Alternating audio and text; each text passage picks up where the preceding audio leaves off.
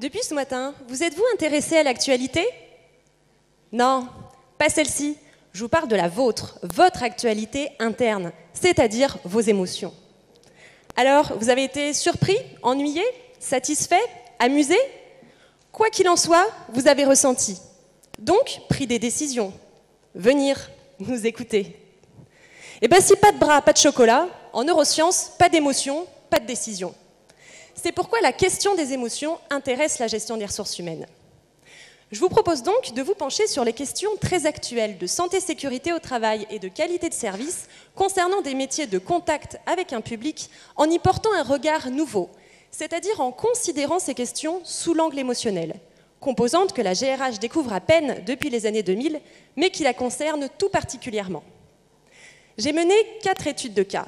Les policiers de brigade anticriminalité, les urgentistes, les enseignants en zone prioritaire et les téléconseillers Orange, dans une optique comparative. Et je me suis posé la question suivante. Quelles sont les composantes du processus émotionnel au travail et leurs répercussions sur la santé et la qualité de service? Ça, ce sont mes deux outputs de thèse. Pour y répondre, j'ai triangulé mes données dans chacun des terrains. J'ai donc mené quatre immersions, 107 entretiens semi et non directifs, et j'ai croisé cela avec de la donnée secondaire. Et j'ai obtenu les résultats suivants c'est-à-dire un modèle de structuration du processus émotionnel au travail qui se dégage en trois composantes. Les émotions sont à la fois des objets, des outils et des effets du travail. Tout d'abord, si on prend le métier de policier par exemple, les émotions sont des objets sur lesquels les professionnels doivent travailler. La peur, le dégoût, la colère.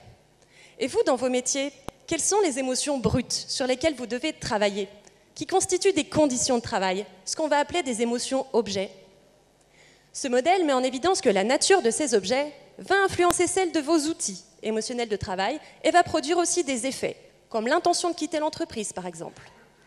Mais alors quels sont ces outils, ces moyens? Ça va être ce qu'on appelle les compétences émotionnelles ou les stratégies de régulation des émotions. Mais contrairement à ce qu'on pourrait penser, ces outils ne sont pas toujours des ressources.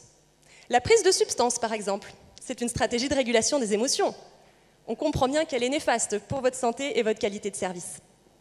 Donc ces outils vont à leur tour agir sur les objets et vont produire en eux-mêmes des effets. Terminons par ces effets. Eux, ils vont impacter votre santé de manière néfaste, par exemple, dans le cas d'un stress chronique, ou bien de manière vertueuse si vous ressentez de la fierté, de la satisfaction. Ils vont aussi impacter votre qualité de service de la même façon, de manière néfaste ou vertueuse. Ce modèle se concrétise au sein de pratiques aujourd'hui à l'école de police. Il n'est pas donc que théorique. N'ayez pas peur, il s'ancre vraiment sur des terrains.